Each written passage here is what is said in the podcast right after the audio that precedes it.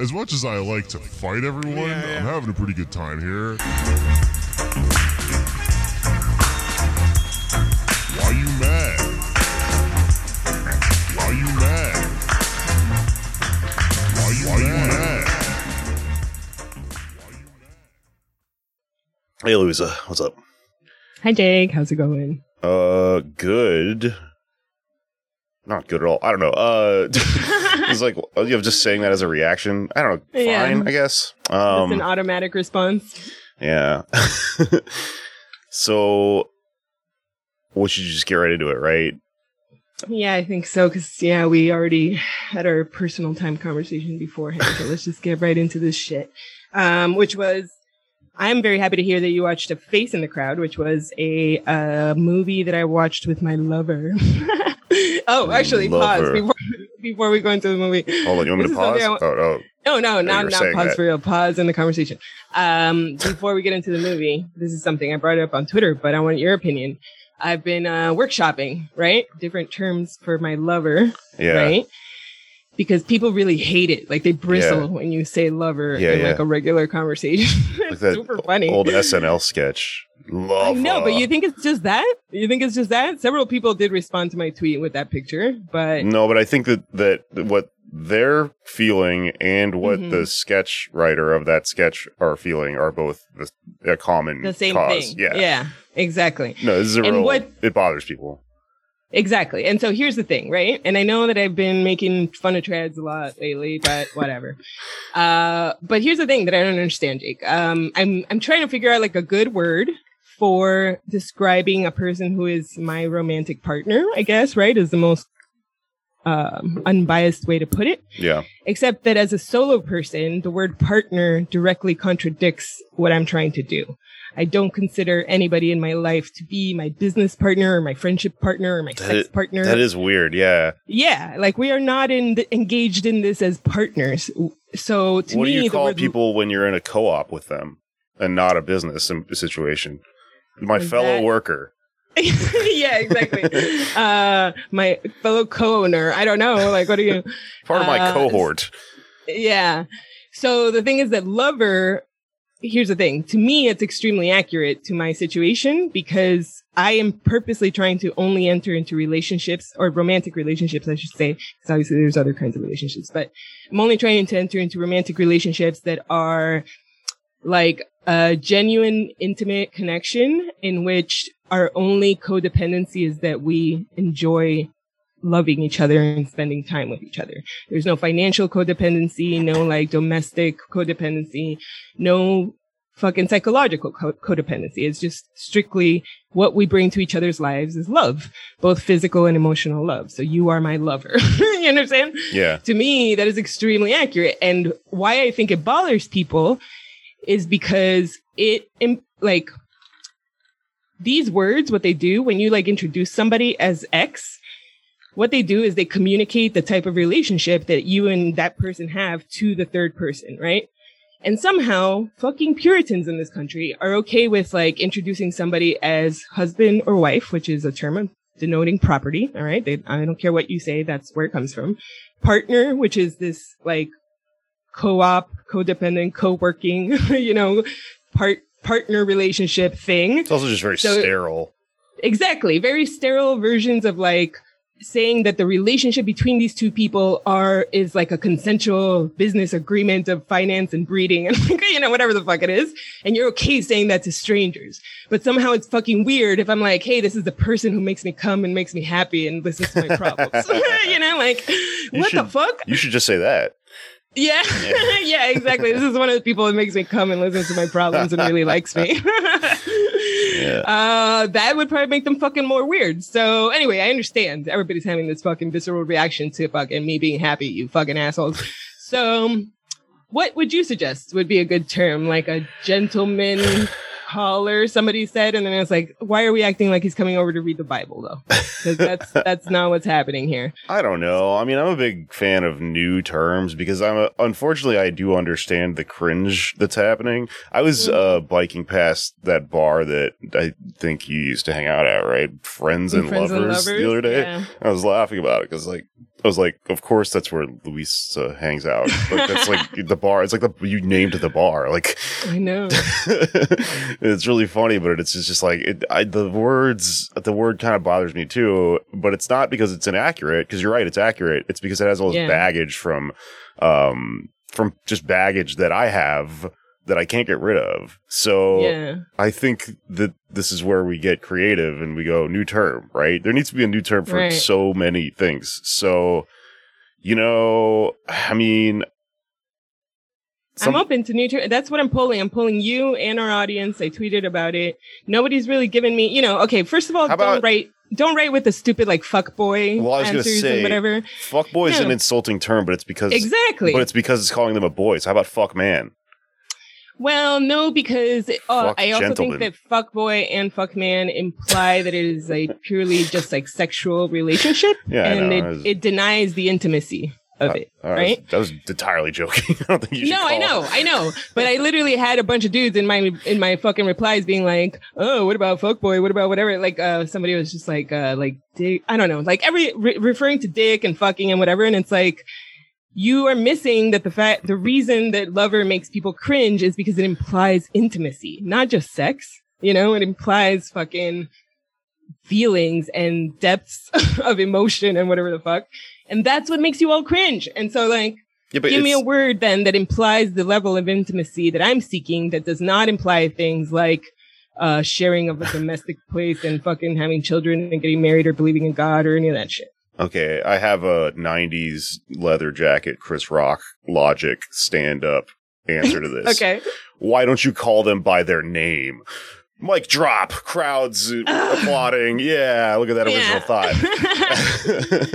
okay, okay, but could I say like could I be like this is my Jake? no, no, Like no, that? no. you can't because then that's property and I'm not trying to be like that either. no, you would just say this Yeah. is Jake, but then it's like you know this this doesn't work either because people you are trying to convey to people like that there's something there because if not they ask you know like like for example with trey for years people would be like oh so like oh there's something with you and trey like, no you fucking puritan you know you can't believe that a man and a woman like to hang out because they both like to smoke weed you fucking dumbass like why do you think it has to be a secret sexual relationship you fucking stupid stupid person yeah. so it wouldn't, I wouldn't want it to be the kind of thing where it's like people think like, oh, they're for sure having sex. And then they have to like secretly ask me. And then it seems like I'm ashamed of my relationship with this person. And that's not it. So Yeah. I do need, I think, you know, as much as we want to be like anarchists who don't like labels and shit, I think the reality is that the way that our brains and our society function is that labels are very much necessary. They just need to be temporary and malleable, continually manu- malleable because our knowledge and our sense of self and information changes constantly. So the label needs to be changeable. And it also can't be applied upon you by somebody else. So I'm trying to find the right label. I should probably discuss it with my lover. well, there you go. I mean, that's that's Yeah. who you should discuss it Let's with. see. Like, yeah, but what if, what if he's like, I would like partner, and I'd be like, ugh, I don't like partner. Yeah, we'll have to have a negotiation about this. I don't know. I mean, I think you got your hands on an unanswerable question because, like, I've been Mhm. through it. You know, I had a really woke relationship where she was my partner, and I she I didn't care. Like, I was like, whatever Hmm. you want to say, because you're the person that cares more about this issue. So I said it, Yeah. but it still never felt right. But also, like, girlfriend doesn't feel right. It's like, were you dating a teenager? Are you in high school? What the fuck is wrong with you? It sounds like you're in a soda shop. You know? Yeah, dude, it's super lame. I think boyfriend and girlfriend is super lame at our age, and it is also like um cutesy for no reason. Like, what? We're not friends. Like, we're more than friends. What is this It- stupid ass fucking man friend? Is also stupid. you know, like It's weird when you have like a, a old relative and they're like Yeah. their spouse dies and then like your 90 year old aunt is like I've got a new boyfriend and you're like What the fuck you're a boy Yeah. that's illegal what do you mean like yeah, exactly. So that's not going to work for me. Uh, obviously, fiance, all that shit is gross and out. No offense everybody who's into that. Um, so yeah, you're right. It does need to be a new term. I just have not been able to hit on it, but there's got to be Um, something cool in like Alexandra Kollontai or something she was really good with words her essay about like family abolition was called make way for winged eros You know, something, some weird Soviet style. Like is my comrade, maybe, huh? My sex Yeah. comrade.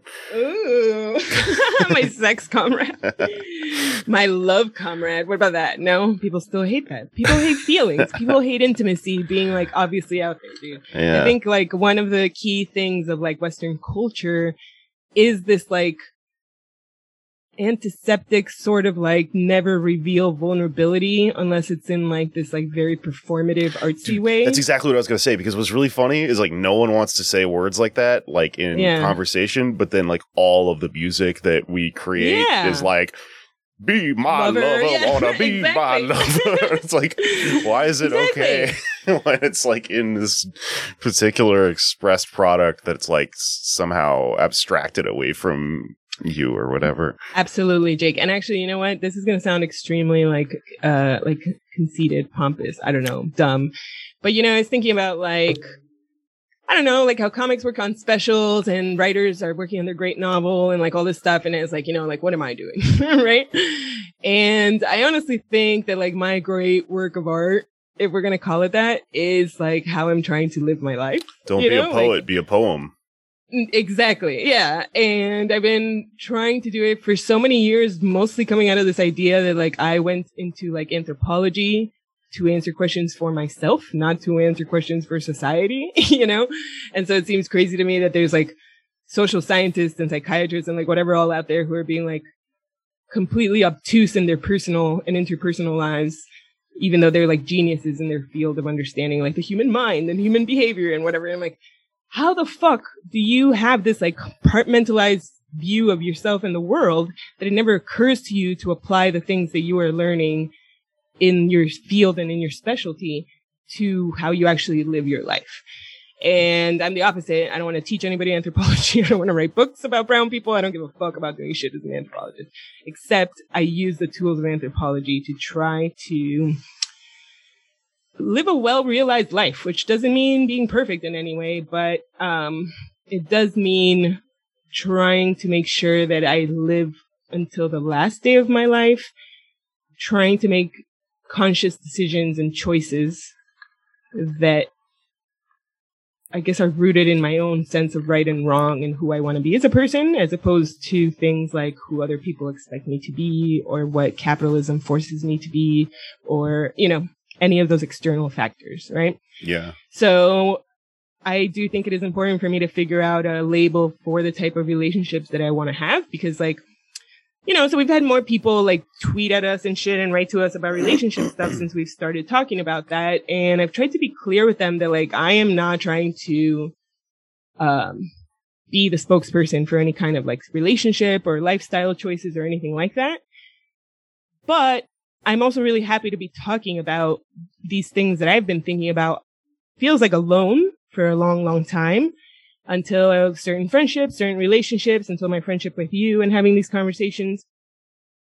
And now, um, it's bringing better people into my life. And by better, I don't mean to say that the people before were bad, but people that are a better match for me. People Yeah. that hear who I am and they are into it and they don't think my ideas are crazy and they actually feel like, oh shit, this person would get me and make me feel like I'm not crazy. And they've reached out. I told you earlier, I've also had some mishaps where maybe like people I think wanted to connect with me and I misread the type of connection that they wanted. And then it got weird, you know, and like failed interactions have happened, I guess is my point. But it feels like I'm out here risking more, but gaining more.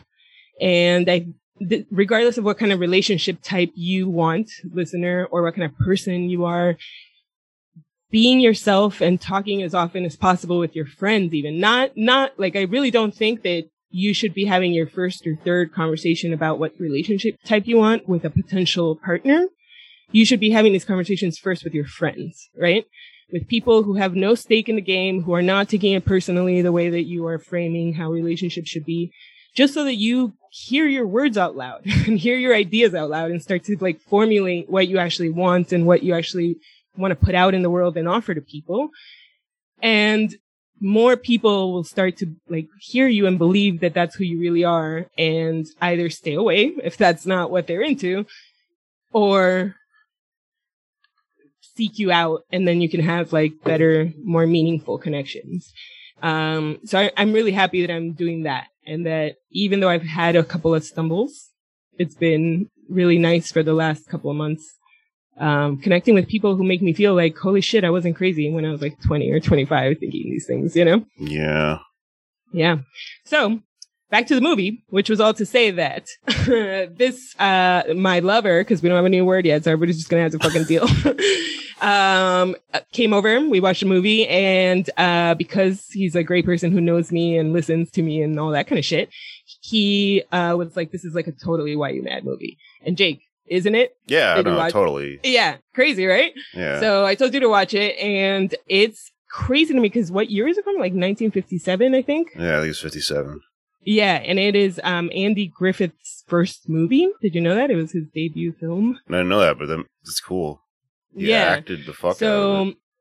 yeah, so it's really amazing because I mean, I want you to explain how like the movie and your point of view and what you got out of it because I've already like talked to the other people about it, so I'm ready to hear your We thing. also did bring this up on the show at one point, but I think At we one got point. like it. We got away from it. So Yeah, I think I just maybe gave like a brief overview, yeah, But what is super crazy to me is that this is a story from 1957 that quite literally we can name comedians that this is happening with and to right now in 2021. there are so many good like evergreen stories that Yeah. uh I would describe when suggesting to a friend as this is from the past, but this is about a podcaster.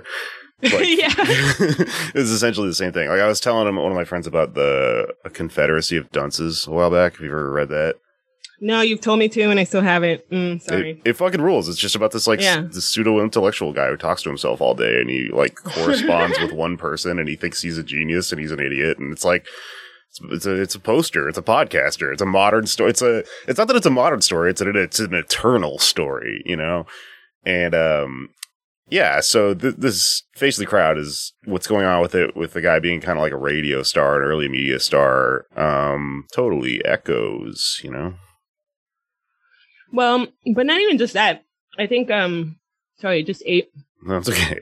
It also like, another thing I'll say about it is it um I think it's interesting is it's, it's created by Elia Kazan, which he's a really interesting figure because he turned people in during uh the HUAC trials, but he I think so the story is that he after that he made on the waterfront and he was like the funny thing about on the waterfront is it's a story where like the um I guess the protagonist is like he turns someone in, so he's like trying to make a story that explains like uh, you know, his guilty conscience about informing on people and stuff. And I've never actually watched it. I've been meaning to watch it, but that's that's what I'm to understand about it, which is really funny because it almost sounds like his guilty. Con- he has a, the reason he has a guilty conscience is because he is a smart person and he knows he shouldn't have turned those people in.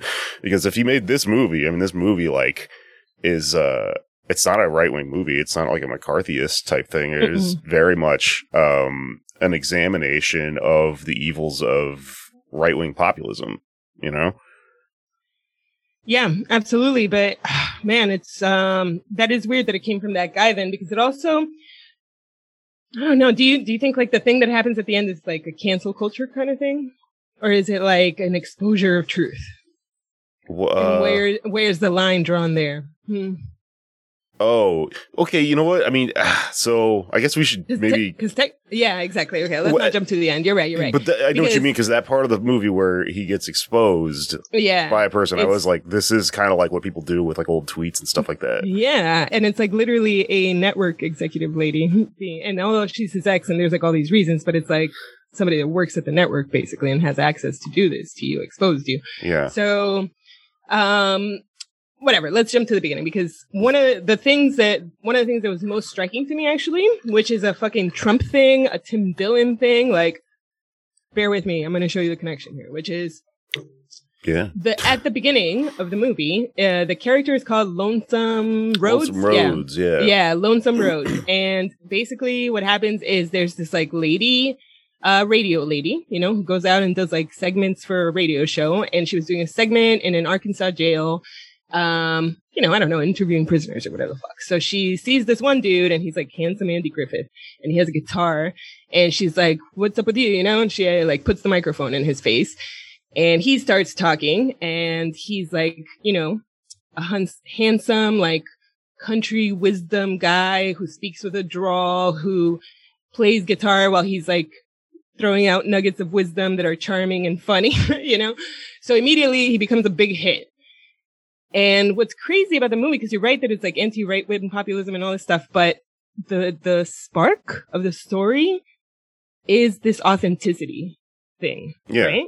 Where it is this idea that they found this like magical person who is meant to be a performer and a star because they're so fucking authentic, right?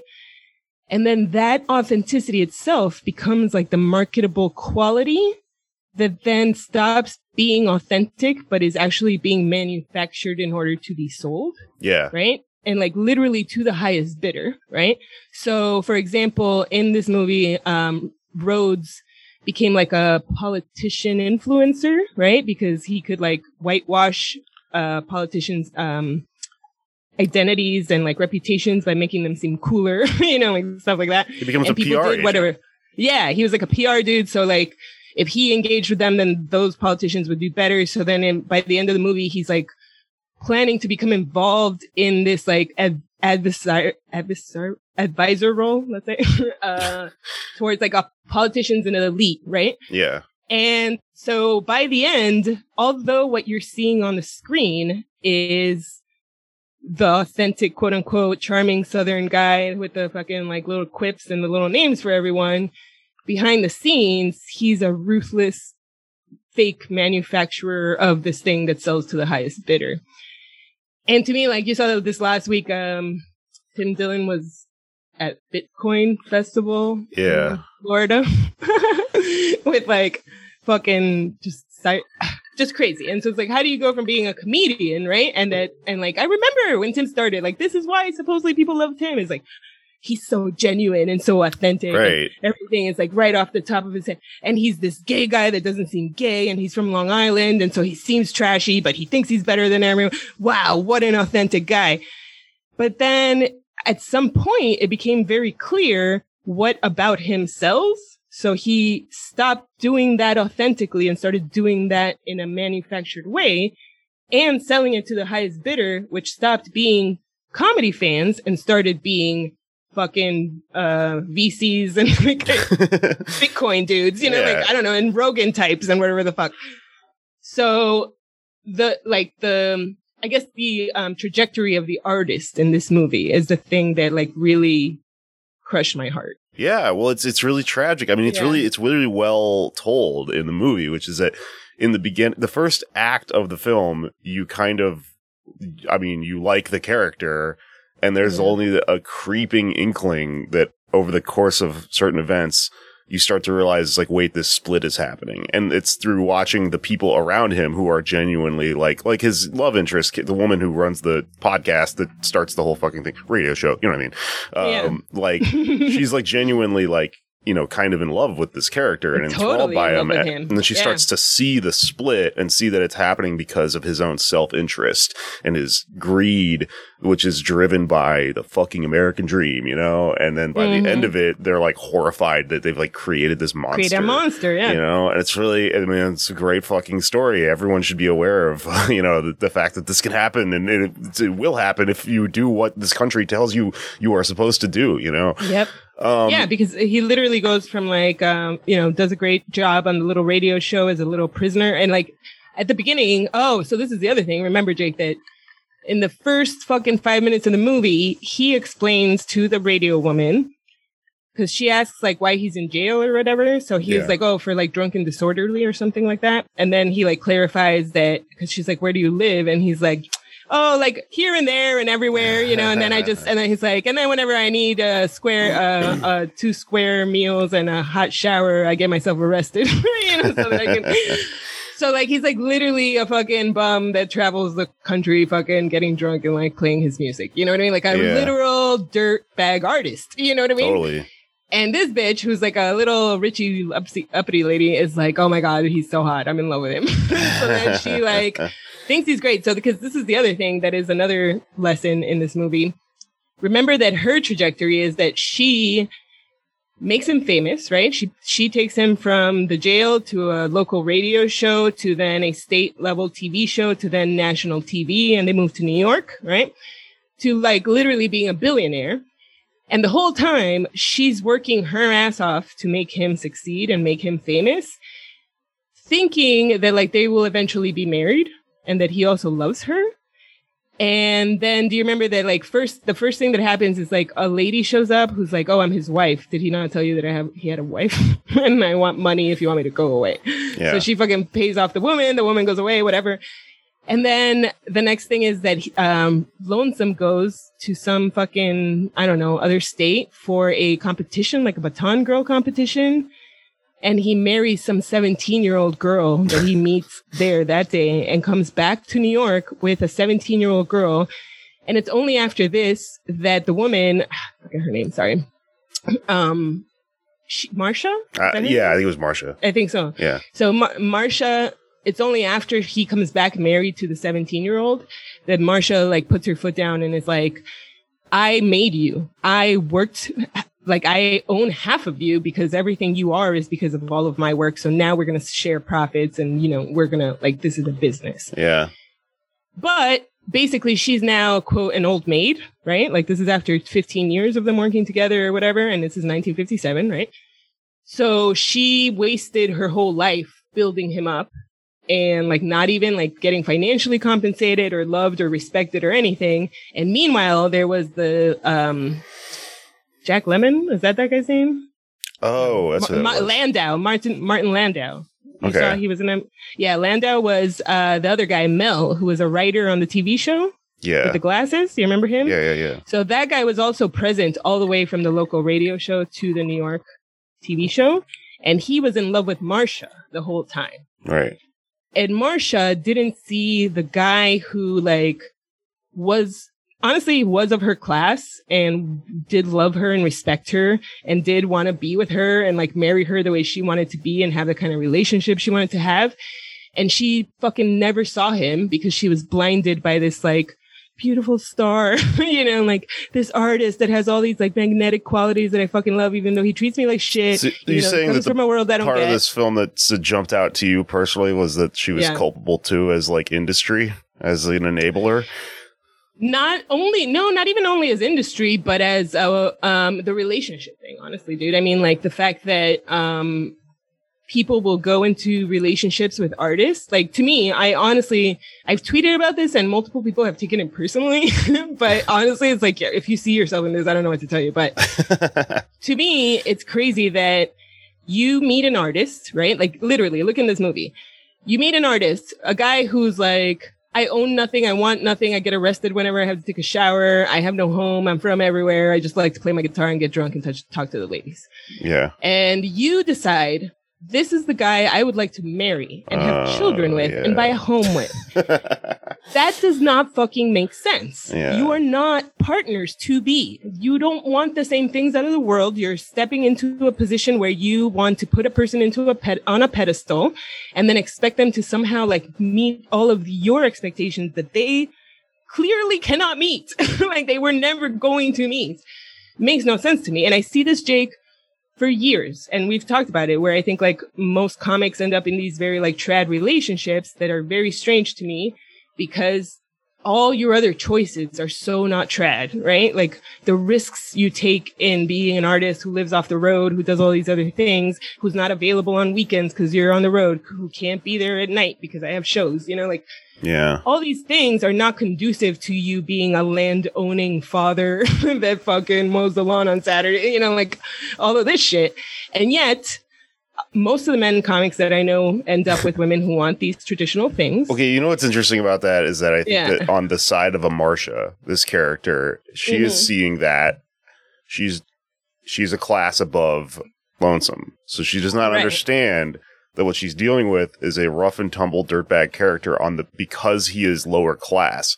She's Right. set in a mindset of like you can turn a hoe into a housewife. Like you can right, right. the this She thinks she believes in class mobility for her boy. also that if you invite this guy into the bourgeois, you know, Yeah. he's gonna like adapt and he's going to, you know, civilize himself and then become the type of person that would become re- reciprocal to her. But yeah. I, he's not. He's just going to take advantage of it, you know, and continue to be the way he is, Exactly. And that's why to me, so it's not a thing about which isn't a bad thing either necessarily. Although what happens in the story, like you know, what happens when you go right wing populist and you become a psychopath? He lost his mind, sure, Yeah. but he probably would have been. I don't know. No, well, he lost his mind, and it. So, I mean, even so, even before he's right wing populist, dude, like what he already was was a capitalist selling his soul, basically. Right. So even before he figured out, because remember that what happened? Oh, so actually, this is an important thing. It's like the key turning point was that he, when he was doing like the, I think it was like the statewide show, not the, he wasn't national yet. He had a, it's like a variety TV show for people who haven't seen the movie, you know, like picture like, you know, he's the host and he has some people on, he does some songs with a guitar, whatever. And he had a mattress company that was their um, sponsor, right? So if anybody has seen old timey like 1950s variety shows, commercials and sponsors were literally like it would cut to the host and the host would do like an ad read about the, the sponsor. And so he gets given this copy to read about the mattresses. And instead of reading the fucking copy, dude, it's exactly like podcast. instead of reading the copy, Yeah. he decides that he's like gonna be funny and he's gonna push the boundaries and make fun of the company, you know, like make fun of having to do ads. Oh my god, the whole idea that I have to fucking be a capitalist is so dumb, you know? While you're being a And so- capitalist, yeah. Yeah, exactly. So it's him being like, oh, you're pushing all the boundaries while you're fucking selling us mattresses, right? And so then what happens is that the company, the mattress company, doesn't like that he did this. And I, I actually, I watched this like a month ago. So I believe that what happens is the mattress company, the first time calls the producers of the show and is like, you can't do this. You know, you're making my company look bad. I'm going to pull my ads if you don't get this guy to read the correct copy. So like by the second or third time, the guy doesn't read the correct copy. He makes fun of the mattress company and the idea of doing commercials. So the mattress company pulls out of supporting the show. So Lonesome says on the show, like, oh, we lost the sponsor. Oh, they don't like it when I'm myself and when I'm real. like, whatever. And what ends up happening is that the fans of the show get so mad that the mattress company, you know, like canceled or whatever, the lonesome dude, that they start burning mattresses on the street, which actually ends up doing a 55% increase in sales to the mattress company. right. So you have to buy. So- they're like modern MAGA like the people. coffee maker Yeah. shit that happened a year ago. You remember Yeah. the fucking Brita shit or whatever it's called, uh, Kruger, what, whatever. You know what I mean. So the the mattress company comes back to the Lonesome Rhodes show and is like, "We absolutely want to sponsor your show. Like, holy shit, we got so much fucking traction from whatever he says about our shit. This is great. We're gonna pay you double, whatever." And that's when Lonesome realizes the power of his influence, right? Like before that moment, Jake, he was being authentic. He was making fun of commercials and making fun of mattresses because he thought it was so stupid. He Yeah. had to sell something to be himself. You know what I mean? Yeah. Up until that moment, he was being the fucking guy you found in a jail, you know, who doesn't get why everybody's giving him money and doing whatever. He's just being himself. And then as soon as they told him, we made way more money, this company made way more money, all these people did all these things because you said so, the switch flipped. And then it became very much about maintaining and increasing that level of influence and finding more ways to monetize it. Yeah. And then that bled into the way that he even saw people because then he stopped appreciating Marsha for what she did for him. He stopped treating his writers well in, on the show. Like he became a fucking tyrant piece of shit. He immediately became a person who sees everyone as a transactional relationship where they owe him something because he's the one providing or being the Right. moneymaker. You know what I mean? You know what? This reminded me of comedians in a really specific way, which is that there's this thing that you can sort of the grift of being like a like a hot take comic is uh I wish I wish I could find a really like solid example of this something I've been fixated on a long time or whatever for a long time on, but like there are old timey ideas or portrayals of the devil as like a really good salesman. And I think I might be like Mhm. low key what's going on Yeah. here, especially like in old black and white stuff and like the Twilight Zone and stuff like that, which he's got the gift Yeah. gab, right? And I've always noticed this about certain types of comedians who especially the ones that I think this is a good metaphor for is that they roll into a town and suddenly everyone loves them because they're like a lawyer they're like, it's not that they're what they're saying is true. It's that they can They make it so well. they can make Yeah. any argument. So Yeah. I noticed this. A couple of things kind of put this into focus for me. Right, one of them is a while back. I was reading um like iTunes reviews of my own show or something, and you know people fucking hate me or whatever. So one guy was saying, um, he said uh, he just says the same thing over and over again. He makes the same tired old points, you know. And I was like, that's really funny because the truth is the same thing over and over again. If you're looking for a Tim Dillon, you are looking for someone who come up with creative new like arguments Lies. to make all the time. And it's like, how Yeah. would any of that boil down to a common thread?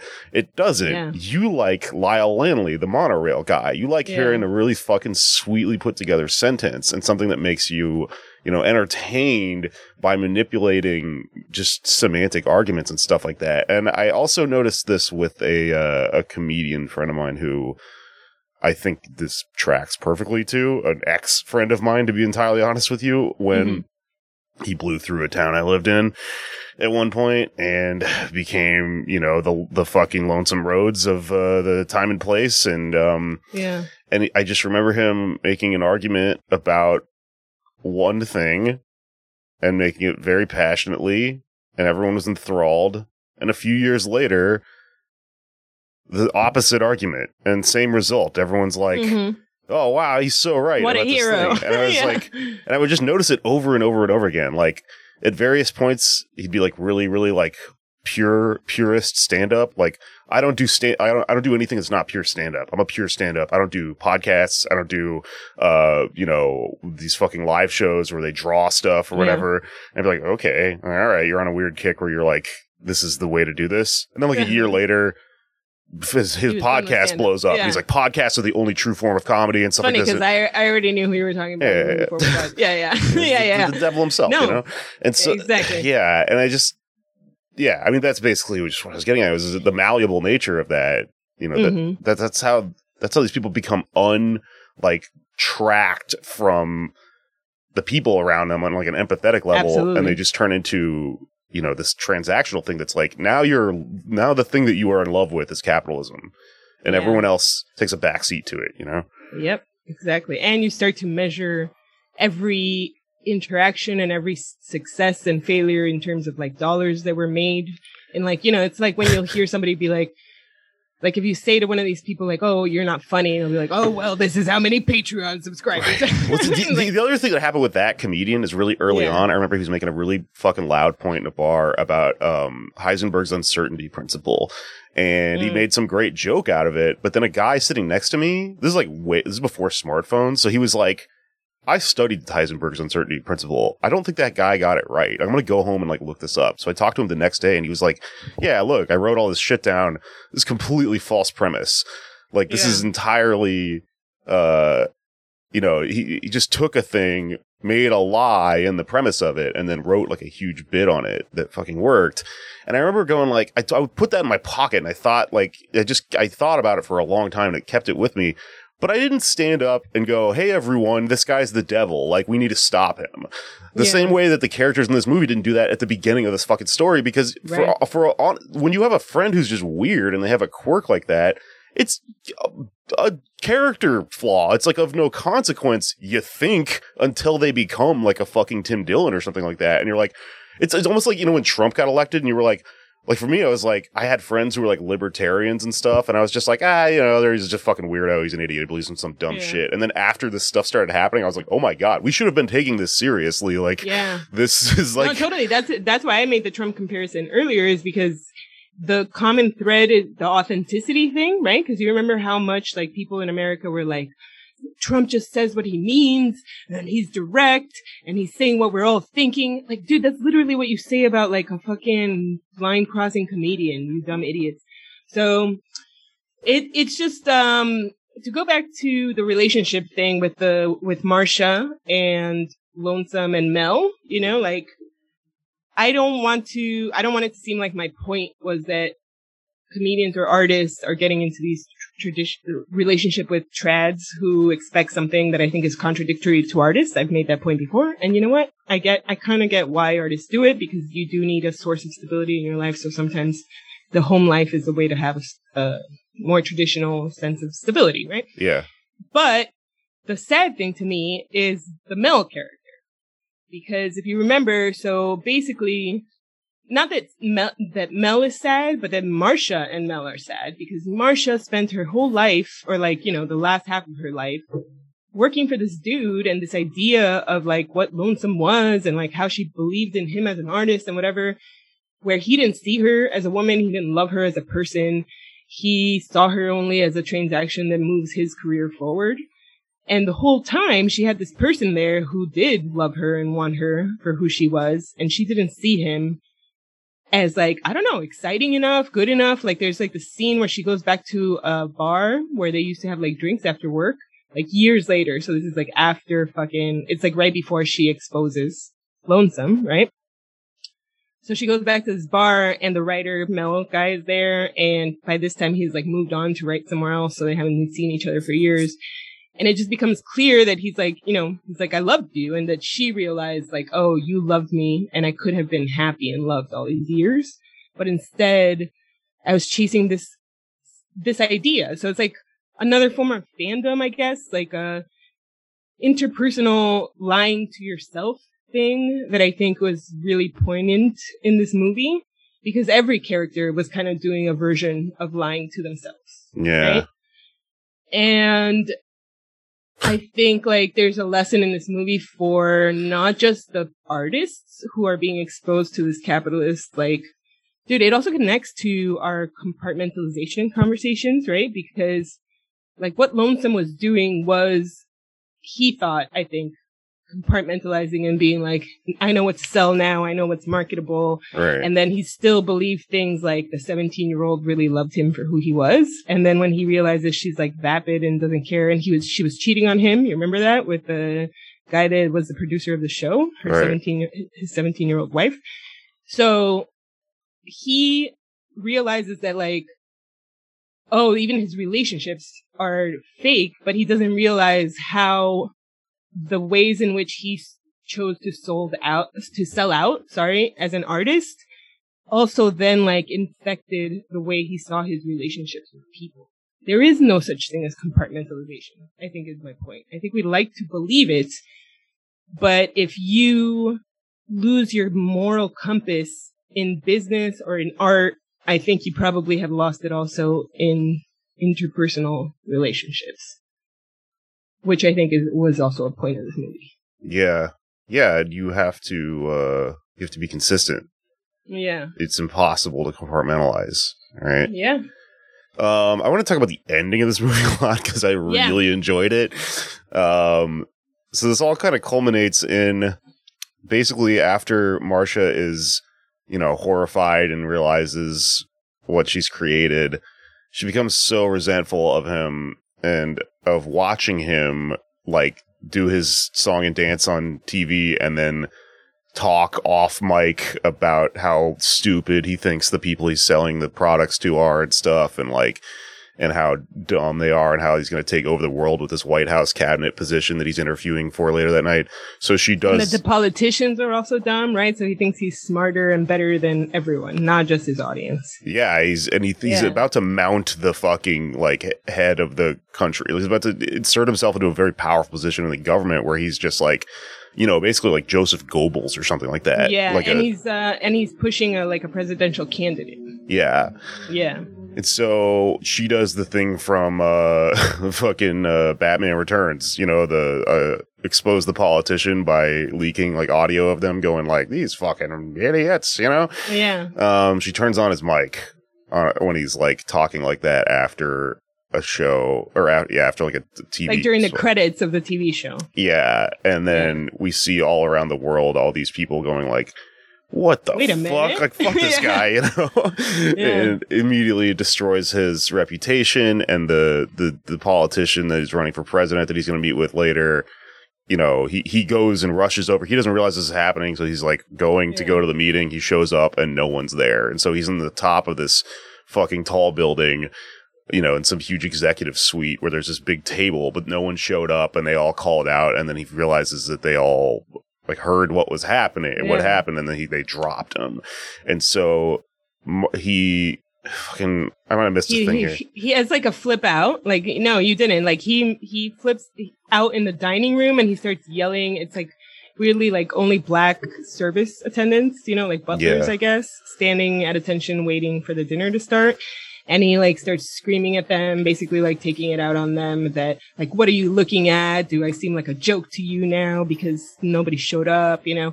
And he, and it's basically like his ego fracturing, right? Like all of his plans and everything he sold out for fracturing in front of his face. Yeah, and I think it's a good uh, framing device because it refers back to the beginning. One of the first things he did to sell everyone that he's like this sweet, you know, wise Southerner is Yeah. there was a black woman whose house had Mm. burned down, and so he raised money using the Lonesome Rhodes show to like get her house, Right. and was like, "I'm this like populist hero, right? I'm like a folk tale." Yeah. But now you see that he's racist, you know? Yeah. Yeah. Piece of shit. this is bullshit. And so then yeah, totally. And then when he um breaks down, right? Finally, like he's like crying on the floor, his next instinct is to call Marsha. Marsha, who always fixes everything. That's right. him, Yeah. Right? So he calls her on the phone because he at this point has not realized that she's the one that exposed him, right? So he calls her and he's like, Marsha, I need you. Oh my God, everything's falling apart. I need you to come here. And the thing is that like in the past, she did every time she came. And Mel and her even have a conversation, I think at the bar where he's like, he's going to continue to be this until you stop running over when he come, when he calls for you to fix something, you know? Yeah.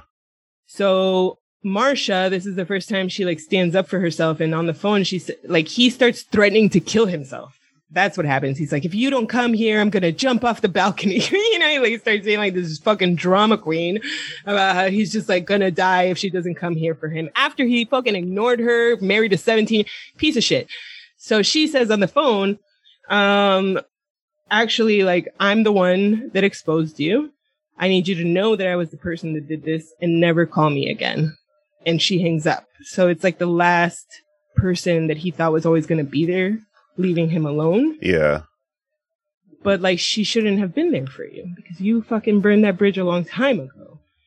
So the whole point of it is that he ends up alone and we must assume he loses everything, right? It's not like a fake cancellation. It's a real, like, he loses all his sponsors. He loses his show. He loses the woman who supported him and did everything. Well, sort of, but okay. So, uh, to that point, there's a couple things I want to get to, but to that point, Yeah. Mel's like great soliloquy at the end of this movie is on the way out the door. He stops, he turns around, he delivers this fucking incredible speech to Yeah. Lonesome, which is, uh, hey, buddy, you're not canceled. Like, you're not, Yeah. don't worry. Oh, you'll be fine. Yeah. You're not gonna go away. You're just losing like this, like pinnacle. Boy, you're like the most popular man in America. What's actually gonna happen? Because he understands like the industry and stuff. He's just, what's actually gonna happen is you're gonna have like a third tier show. You're gonna go away for a while, and then they're gonna bring you back because they're gonna experiment. You know, hey, hey, can we can we do a throwback thing with this guy that was popular ten years ago? And then you're gonna have like a thing that's kind of popular. You're gonna have to work at a little bit more, and then you're just gonna kind of disappear into obscurity and work in Hollywood. And that's like Yeah. the thing that is true. Exactly. That's like Louis C.K. right now. Like he's like Yeah. not the most famous comedian anymore, but like he's fine. Like Yeah. you know, you're not actually going to die from this thing. Oh, that's really fucking poignant. Um, the other thing that was really interesting though is, so th- to me, like the the biggest weirdo, like artistic kind of stroke in this film is when the, when he's a raving lunatic and he's yelling. I can't. I'm trying to look it up right now. I can't remember what he was yelling, but he's yelling like a really odd line, just into the hollow, echoing darkness of this boardroom. And his his uh his manager, who's like a hobo that he was in jail with. This is part, oh, of, the, right. part of the story. Beanie, this guy Beanie. So Beanie, I forgot. Yeah. when he got out of jail, Be- Beanie got out too, and he said, uh, "See ya later." And then later on, when he was famous, he went and he found Beanie, and he was like, "I'm gonna give you a job. You're gonna work for me, right? You're like my Yeah. right hand man now." So that guy's been with him through all of this, and he's just sort of like a goof, and he's just sort of like, "I don't know, you know, whatever you say." Uh, so that guy is trying to figure out how to like placate this crazy lonesome Rhodes and so he went and he found an applause machine in this studio right. and so, as Lonesome Rhodes is yelling all this insane shit into the darkness, he's turning the applause machine on so that he has like clapping and laughter and stuff in response to what he's saying, which is so weird and dark because it's like this artificial answer to all of what he's saying. But he's like, he knows it's like methadone for him. He's like, this is what you're addicted Yeah. to. You like the you know it's like getting likes on uh, the internet or whatever or getting like you know rewarded as a fucking public Yeah. speaker like he's just like will will this work master you know Yeah. and uh and- It's so sad. yeah i wish i could remember what he was saying and what the there was also like a huge lonesome Rhodes quote on the wall that was like something about the wisdom of the common man or something Yeah. but I mean, it was very cool it was all very like I'm gonna uh, rewatch it. It's worth a rewatch because it has a lot of subtle detail and I think multiple storylines um that are like about artists and about class and about interpersonal relationships and about capitalism and art. Like it's very good, man. And it is pretty crazy to me that it this was this one was like 60 year plus years old. And even it seems like maybe with the advent of new art forms, it just repeats itself as under capitalism, you know, this this like hunt for authenticity, which then gets co-opted and becomes a manufactured version of the authentic thing that you found. And therefore inherently becomes inauthentic because now it's not being produced just for the sake of being produced. It's being produced for the sake of being sold yeah and um it's i think something really worth thinking about because we can't deny that we measure success of an artist and an art form by how many millions of dollars it sold in the box office and how much how much money this person has and made. And this is a very early examination of how like being popular and making money does not entail that you like it doesn't mean that you are making good art or that it's good for the artist you know yeah but it's crazy because look how many artists do we know who still think that maybe like being famous and having all the money would solve all, the, all their problems and wouldn't put them in exactly this position of losing your ability to authentically speak to who you were as an artist before this I mean, it's happening in real time around us so Yeah. much. Do you know anyone who has done this and it didn't turn out exactly like this? You know? no No. it's like it, it's impossible. Yeah. Um, the only people I guess I would say is people who didn't make it super big. They were they managed to make it, and I don't want to name names because it seems like a put down to be like they Oh, didn't make it super big. Yeah. You- But there are comics who I think are great comics who have managed to maintain their voice and point of view and the authentic person that they are for like decades now. And I think it is because they reached the particular middle ground of like being successful enough to continue to do this, but not so successful that you had that aha moment that we talked about with uh, Lonesome, where you uh, figure out what sells and what's influential about you, so then you start doing exclusively that thing. If you never have that switch because you weren't famous enough or success, like super successful enough to have that clearly articulated for you, I think that's ultimately a good thing for you as an artist because it keeps you on the path of producing what authentically comes from your heart and soul as a, as a producer of art, as opposed to as a business person, what I know can sell, you know? yeah. Um, so there are, I think it is possible. It just isn't possible in the face of huge weight, wealth and fame. I will, I will say I've lost friends because they became famous and wealthy. uh, I don't, I don't think it's possible to, you know, like, uh, so I saw like a lot of people making fun of Bo Burnham last week uh, because uh, not in response to our show or anything, but in general, just like on Twitter, making jokes about how like, oh, all the specials now are just like a reaction to seasonal depression, you know, yeah. like being like, oh, this isn't funny, or like. I had the conversation with several people about how they don't want to hear comedy about comedy or art about art. you Yeah, know? sure. and that seems tiresome and they just want to laugh and i'm like yeah no i mean i know i see what you're saying but do you understand how valuable it is to have a person who does have fame and wealth and is still not just struggling with that question of authenticity versus marketability but willing to articulate it through their art most people who achieve wealth and fame are not willing to risk their wealth and fame by questioning it in any way, especially publicly, especially in their art form, especially in their work. All they do is reify the fucking systems that have, um, rewarded them so far, right? Because why else, what else would you do? You should, because that way you get more stuff, right? You get more roles, you get more money, you get bigger, you get more things. So for someone like Bo to choose purposely to question the whole idea of fame and art and money, dude, that's rare. That's extremely rare and brave. And I understand that it seems uppity and annoying, but you shouldn't be against it.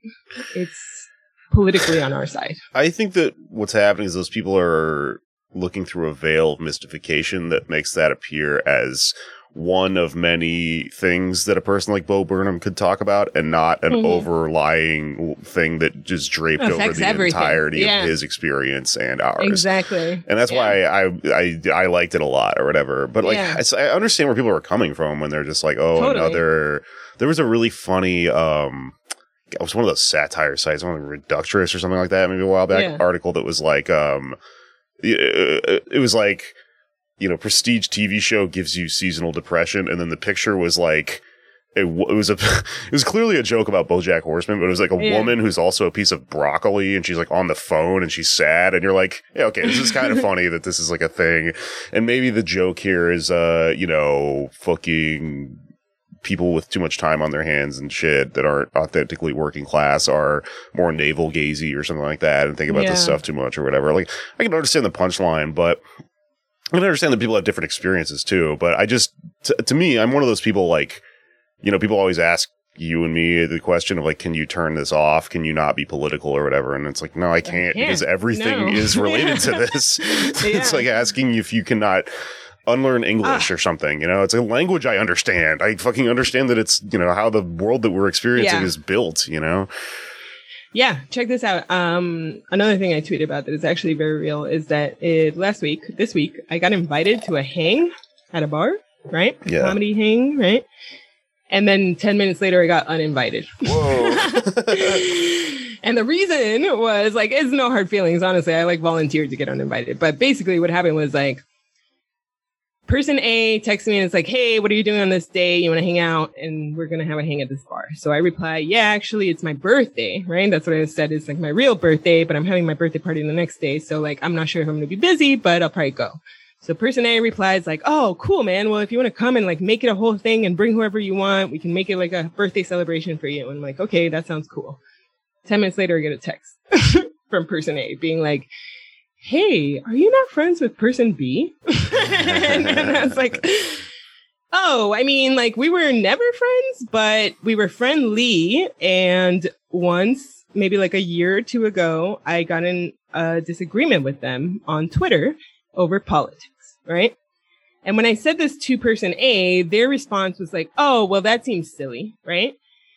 And here's something that really bothers me, Jake, that I realized is like, I don't really get people who think that politics are are like a cute little debate topic that you can like agree to disagree on.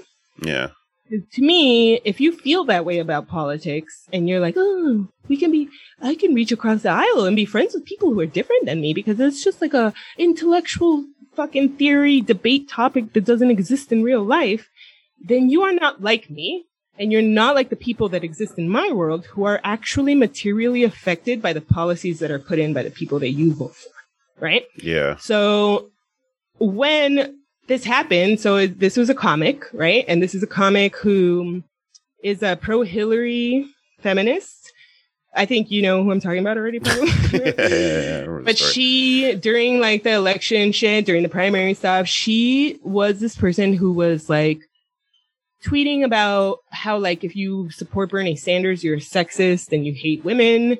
How Bernie Sanders wrote an article about how he thinks rape is okay. This is why I don't hang out with comedians because when you hang out in comedian circles, you have to conform to the highest class of person in the circle Yeah. because everyone is trying to get something out of them. When you hang out with me and my dirtbag friends, you have to conform to the lowest class because Yeah. we will give you shit if you fucking come and hang around Exactly, actual Jake. poor people and say you think Hillary Clinton's fucking cool or whatever. Exactly. So I'm watching this woman for more than a year make tweets about this kind of shit, Jake, where she is like straight up calling me a sexist and an anti-feminist and an internalized misogynist if I support fucking Bernie, all because she thinks Hillary deserves this one and he he fucking torpedoed her chances and like all this like psychotic like women are always victims fucking bullshit going on. Yeah. And I watch it for over a year. And it's like her, it's her public speech. And then finally one day I was just like, you know what? I got time. and I just like replied. And I was just like, you are incorrect about this. And I replied with facts.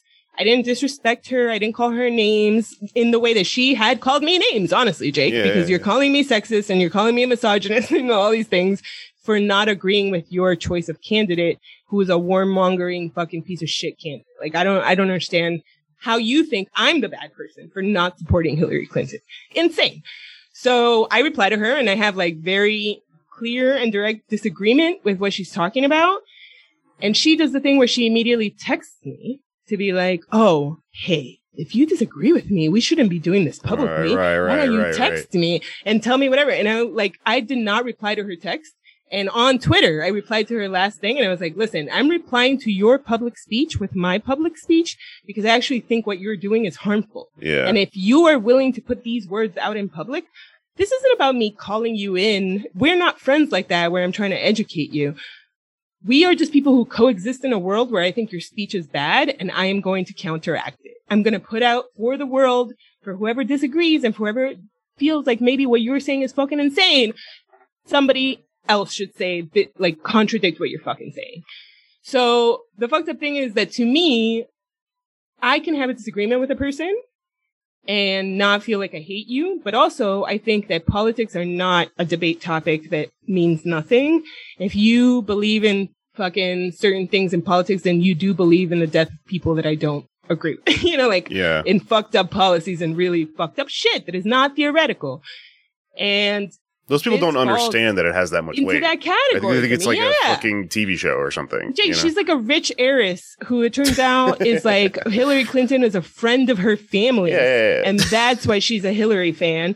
And it's like, how do you not see that you are speaking from this like little fucking glass castle of like, mm, I think women deserve the presidency with no consideration for the fucking poor people, the immigrants, the black people, like anything Libya? that's happening to anyone else. entire Yeah. Libya. yeah, exactly. The whole planet, any anybody else, Native Americans, nobody. You have no concern for anything that's going on for anybody, but you really think that a woman needs to be in the White House because it's extremely important for me Those as a people are lady. just, they're also, being rich and educated is not make you smart. Those people are fucking Yeah. stupid. They have no worldview Yeah. and they think, they just is- operating this assumption that like everything trickles down. Like, oh, if a woman's president, then suddenly things will get better for women in Libya fixed, because yeah. like, well, how? Explain how. No one can ever explain how. You know, the other thing, Especially, oh, sorry. Go Well, gonna the thing about when you said that person's like immediately texts you and goes like, "Hey, you know, let's talk about this privately or whatever." This is the the the the the, not the converse. It's a mirror image of um what happened with that Tony Hinchcliffe thing. I've been thinking about this a while back Yeah. because some guy had replied to me.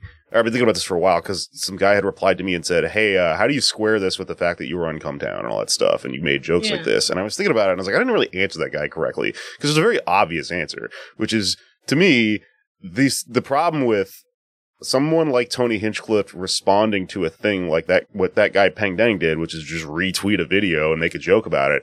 The idea that, that people are making this argument where they're like, well, Pang should have, he should have privately talked to him about this problem he had. What the fuck? That's, that's a very common thing that those guys say is like, oh, no, no, comedian code. If you have an actual problem with somebody, you fucking, uh, you- you're supposed to talk to him privately or whatever. This is what's called like not a two way street, right? This is a one way fucking freedom. Like the guy in power, the person in privilege in both of these situations, whether it's like a Tony Mhm. Hinchcliffe or whether it's this person, feels Yeah. free to attack people f- randomly Publicly. whenever they Mhm. want publicly. But if you have something to say to them, it should be done respectfully and privately and within the rules Right. of communication. And that's the Yeah. reason I don't fuck with those fucking people at Mhm. Cum Town anymore is because uh, we Yeah. used to honestly, honestly, I was fine with them when we first started doing all that shit because they're weird. Like Red Scare people would tweet mean shit at me all the time and stuff.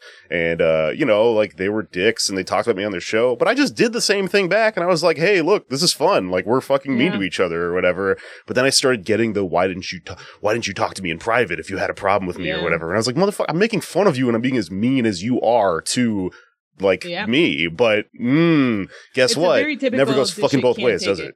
Yeah. Yeah. The dish can't take it fucking thing. But It's, it's So- you see with fucking Yeah. power all the time. Is no Yeah, one in a exactly. position of power wants to be wants to Yep. have a two way wants to have a two way relationship with people like that.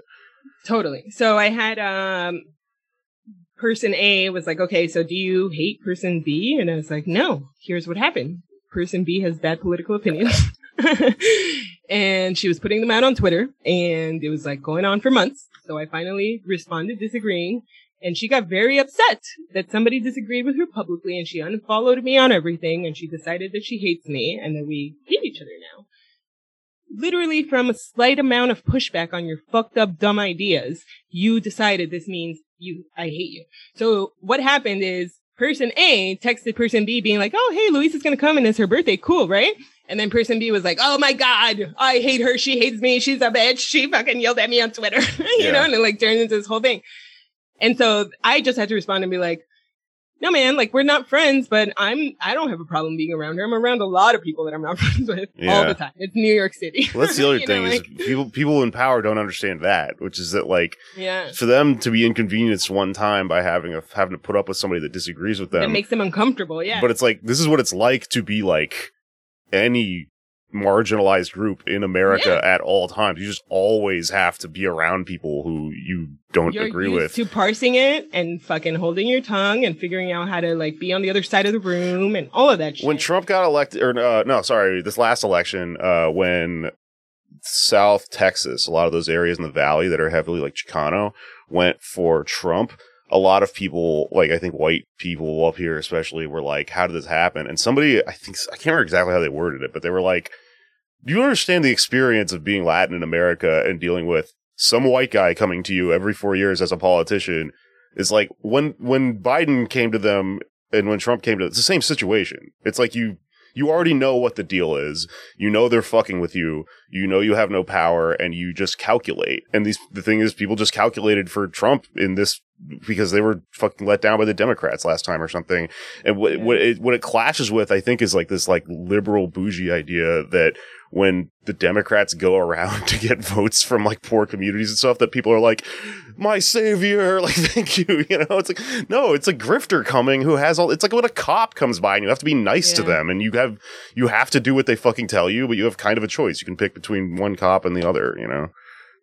We're living in two different fucking worlds. Absolutely. Uh, let me go back and try to recapture the segue, which I think is a good one, which is that you said, um, this thing about how, like, you're supposed to n- not publicly address speech from comics that you disagree with. You're supposed to, like, bring it directly to their face, right? Yeah. So you saw this thing that happened with Joe Rogan in Austin Yeah. this week, Yeah, yeah, yeah. which actually was a perfect example of somebody that has a problem with the comic bringing it to the comic, right? Instead of tweeting about it or doing whatever. And so what happened was at the Creek and the Cave in Austin, um, let me not go into it. I was going to go into I can tell you what rant. happened. I, I heard about it the night of. you go, you go with that because I was going to go on a side rant that we don't need to go on. Yeah, You no. I, I- just to recap, I heard about this the night of. Somebody texted me. Every time shit like this happens in Austin, I know the people that are in the fucking audiences and Yeah. stuff, so they all just tell me. So uh Rogan was booked, and then a drag show was booked after him. I guess After, Pride yeah. Month or something like that. And so on stage, he was using all the fucking words, uh, like you know, F word and the T word. and all this shit. Mhm. and the drag queens were in the back and these are big drag queens around town in austin. These are people with like followings on twitter and stuff like that. And Yeah. so he came back into the room and they're all like pissed off looking and he's like what's the problem? And he starts to explain i guess the way that uh the, this drag queen named louisiana purchase was tweeting about it she said he Mhm. started to explain that he was using those words ironically for comedy right and Mhm. the thing is like if if the joke doesn't land that didn't work like the, i Yeah. guys like Joe Rogan, I think what they do is they think that they're doing the Lenny Bruce saying the N word thing, which is a real Mhm. thing. But if you're not good at it, guess what? It didn't fucking work. And now you have to explain yourself. And so he was, But I also like what Purchase said that was really good, which was like, she said at one point that like, if this word has never been used against you, it's not your business to try to take the sting out of it. right. It's not your job to try to take the sting out of it. It shouldn't even be in your mouth.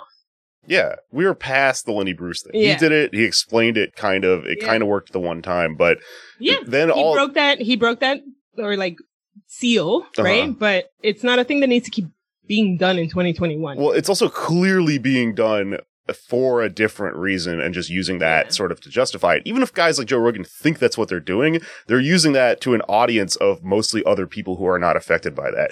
I dare you to go into a room that's all black trans women and fucking do that material and think it'll fucking Yeah. work. You won't, you know, you're using it to other reactionary guys. So he, you know, apparently tried to explain that. Then Louisiana Purchase went on and like kind of tweeted about it on, on online and stuff. And I guess it didn't really get brought up until Seth Simons wrote a thing about it. So, I mean, there was, I think, an initial reaction after the show, and then there was tweeting in public, and then I don't know. What do you think? And the the uh, purchase did move. They moved their show to another venue, and they like publicly said that they would never work with the Creek again. Um, so there was already like public reaction from the people. So this is why why I brought it up because this was a case where the person who was offended by the comic said the thing directly. So this is what I heard was that Rebecca went up to Louisiana Purchase in the green room and was like, "Oh, hey, you know, like the show's running a little, a few minutes over, you know, but they were about to get off. Do you want to take a picture with Joe Rogan?"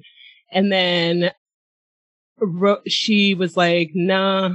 But actually, I do want to say something to him. So she walked up directly to him and was like, dude, you know, like, why would you say these words and whatever? And he went into his whole, like, this is why comedy, pushing boundaries, blah, blah, blah. And what resulted out of that conversation was like, it's not like Joe Rogan was like, you know what? You're right. I heard you. I'm hearing a person who's actually been hurt by this term and now I'm going to change. So like the, oh, you shouldn't address me publicly. You should come privately. This is an example of like coming to you privately did nothing. Right. Did nothing at all. Because then what happened, Jake, is uh, on the Facebook group, there's like an Austin Comics Facebook group. Kai Kreb, I think, is the one who like posted about what happened. So, cause I believe that there were also like LGBTQ comics, BTQ plus comics booked on the drag show, Yeah. you know, so they, they were there also. So one of them posted in the Austin Facebook group about what happened and Colton, whatever his name is, who is Rebecca's partner, he's like part owner of the Creek in Austin. Yeah. You know about him? Yeah. And he's like, apparently he's like an Austin comic who is now the half owner or whatever the Yeah, fuck of yeah, the Creek. yeah, yeah. He is in the Austin stand up group in Facebook. So he responded to the comic that posted about what happened, being like, well, Joe Rogan, you know, the first time we had Joe Rogan at the club, our website got over 20 million hits in the first five hours. You know, if you're going to pull that kind of numbers and sell this many tickets, of course we're going to have him back no matter what he says. Right.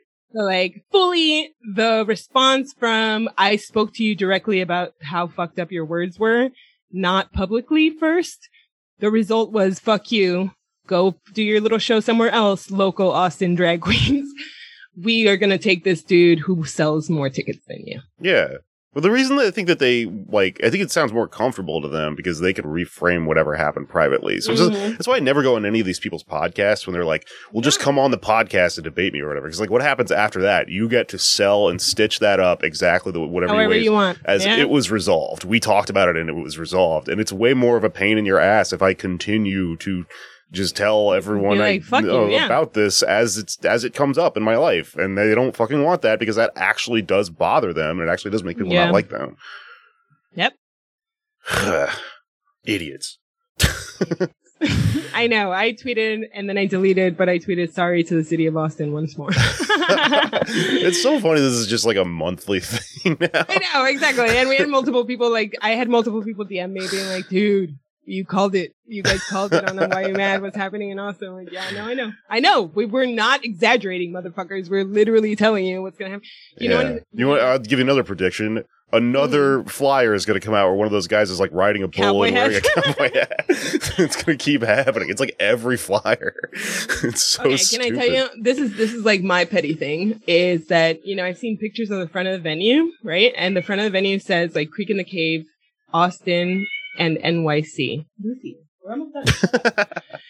So what bothers me, right, is that this sign is obviously like a very like it's about clout, right? About being like, oh, this is a New York City venue. Yeah. Came to Austin, right?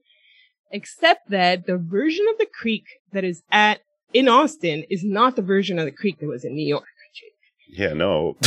the ver- the version in New York was an open micer venue that had very infrequently headliners and weekly Legion of Skanks, right? Yeah. Like that was their big thing. There was never anyone like- in the audience. It smelled like shit. It smelled like shit. Nobody ever wanted to be there. Let's fucking be honest about it now, right? So it was a piece of shit place where like honestly it wasn't being run well. Comics had bad treatment. Like I I know of comics who like they they had a show there and literally the show was not put on the marquee and there were no tickets being sold and people were tweeting at them being like, "Hey, I'm trying to go see you at the creek, but there's no tickets being sold and the staff says that there's no show on the schedule." So, you know, I know that there's people who ran shows there that towards the end they didn't even get a free drink for all the performers, like nothing, you know, like no pay, no nothing. yeah. So it was not a good place. It was like a struggling place. It was mostly kept afloat by open micers and Legion of Skanks.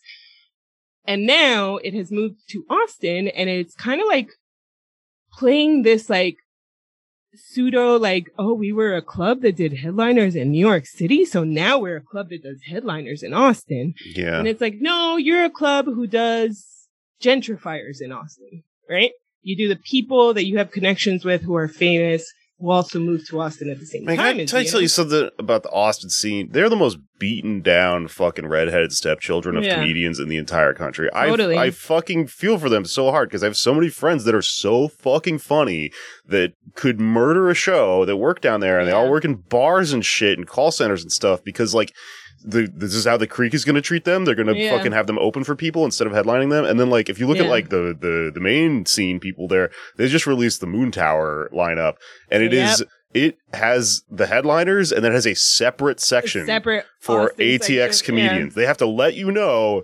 Don't worry, we know We these are not the same. well, it's but it's like it's the, for them to not to they're like embarrassed that they have Mhm. their own comedians. It's insane. If you're an Austin comedian and you leave town, you are more likely to get booked on shit like that in Austin because now they have this like fetishization of like, oh, we've got this person who's a headliner in another city. It's the same fucking person, you from here. idiot. Yeah. But what they don't Mhm. like their own people. They don't like nurture them. They don't fucking make deals with them. They don't pay them or anything. They want to keep them under their thumb. So they fucking like there's this permanent underclass, and it sucks because a lot of these people are fucking great. You know. Yeah. Yeah. I think it's only going to get worse in Austin, to be honest with you. But good luck. I repeat my offer to everybody who lives in Austin to move to New York. Rents are still semi cheap. Um, seems I heard yours are going up. So consider checking out moving to New York, starting your own show here. You'll be pretty much the same, if not better, than whatever is going on in Austin right now. or you could stay in Austin and watch uh, the guy from Nickelback do stand up on Moon Tower. Moon Tower? Is he really going to do stand up? I that's. I mean, I don't know. I just I saw mean, that. he's listed with all stand ups. So I heard that he's like one of those celebrities that does the store. But I Oh, also, God. you know, he's a punchline, and I also heard he's actually like, like it's he's not the problem. Like he sounds like he's kind of a funny guy who has a lot of money, and he just wanted to try stand up. So I don't know. I'm curious myself, honestly. Dude, that's like that uh Blake Griffin, the basketball player dude. You know he does stand up now, right? Really, Yeah, you didn't know that? It's been a few years now. Yeah, he was at JFL. The last time I was at JFL. I don't Blake watch Griffin basketball, so I probably even if I saw him, I No. probably just think he was a comic. Blake Griffin did stand up at the last JFL that I was at, which was like 2017, 18, 19, I don't know, somewhere around there. And he's not terrible, but I, I believe he has other people writing jokes for him and shit. But it's just so funny to me that like, okay, that there are, oh, this is maybe our JFL Should fucking should we? segue, but yeah. But it's so funny to me, Jake, that like JFL is still this thing that like young comics are like, I must get it. I have to work so hard. I have to get the audition. I gotta get into it. And then Blake Griffin is a basketball player. Yeah. and he's just like, I decided I want to do stand up now. and JFL was like, sure, you can have your own show where you host and you do 20 minutes and Yeah, you can yeah, bring up whoever you want. Somebody tweeted the other day something along the lines of like, uh, it's funny that we think that like the industry is this thing that's, you know, constantly searching the world ever worldwide every year for who's the next great comic, and it, then you know who it turns out it is. Tony Rock, and it's like, wow, who'd have thought? It's Chris Rock's brother, you know? Yeah. That's why, honestly, what industry spends their time doing, Jake, is not looking for comedic talent, but looking for people who follow comedic talent Yeah, so that they can li- make their careers off of our opinions. You understand me? let's do a Patreon about JFL. Okay, let's do it. Let's Everybody, you're gonna have to tune in to the JFL. We'll also do some emails because we're already past an hour. Yeah. Oh yeah, that's why I'm saying we should switch okay. over. Yeah. So fuck that. Join the Patreon. Give us some money. Jake makes all his money off of PDA, but you know we'd still like to like buy a car and go on tour together or something with our Why You Mad money. This shows my piggy bank. Uh, it's the banana stand. We're saving it. Exactly. And this is the banana stand. But we should go on tour. I am um trying to like plan all kinds of sex vacations, but I think in between what I would like to do is plan like comedy vacations. Like I love you and I love Trey, so I'd be willing to go with you guys on the road and I'll work for you for free. You know, like I'll run the show, yeah. run the light, take the money, whatever you need me to do. And then we just fucking hang out in weird ass towns. Let's do it. Let's do a tour. Let's do a tour. We can go meet up with our, our other podcast buds. We can go meet, meet up with Trillbillies, maybe do a show with them. Meet up with some Street Fight, do a show with them. I think I'm going to go to um, Tennessee in the fall because Trey is going to do a show with Jeff Tate. Well, I guess this is qualifying as plugs. I'm like, sure, are we giving away too much information? No, it doesn't matter. Oh, are we? No, no. This is all a teaser. Stay tuned to all Yeah. the fun stuff that This we're going to good. do. If you live in these Yeah. places, expect us to come hang out with our friends and shit. Exactly. We're going to do it. Um, and then in between that, email us at whyyoumadpod at gmail.com. Even if you are not usually an email person, we love the emails, man. I love the emails. I've never gotten a bad email from a listener. It makes me really happy. You, it could be you. You can try. Yeah. You So- can try. so- Send us an email. And uh oh, casual sets NYC. If you're in New York, come and support my show before I give up completely on doing it. and follow me on Luisa Diez Nuts and all the stuff. Jake. Yeah, just PDA and I don't know, stand up at some point. I'll pu- I will. I put I put my shows in my pinned tweets. Somebody tried to own me the other day. They were like, "This guy doesn't have any dates on his website." And I was like, "I haven't done that in seven years." no comic has done that. And I'm also, I think I'm going to have Jake on casual sets in August, which is me giving you so much uh, notice for you to plan your trip to New York City in August Oh, there you go. And come and see us and hang out with us afterwards and make it weird. Yeah, I mean, make it mad. you made it mad. yeah, exactly. You made it mad. All right, let's go it do our. Patreon episode. Bye, everybody. Bye.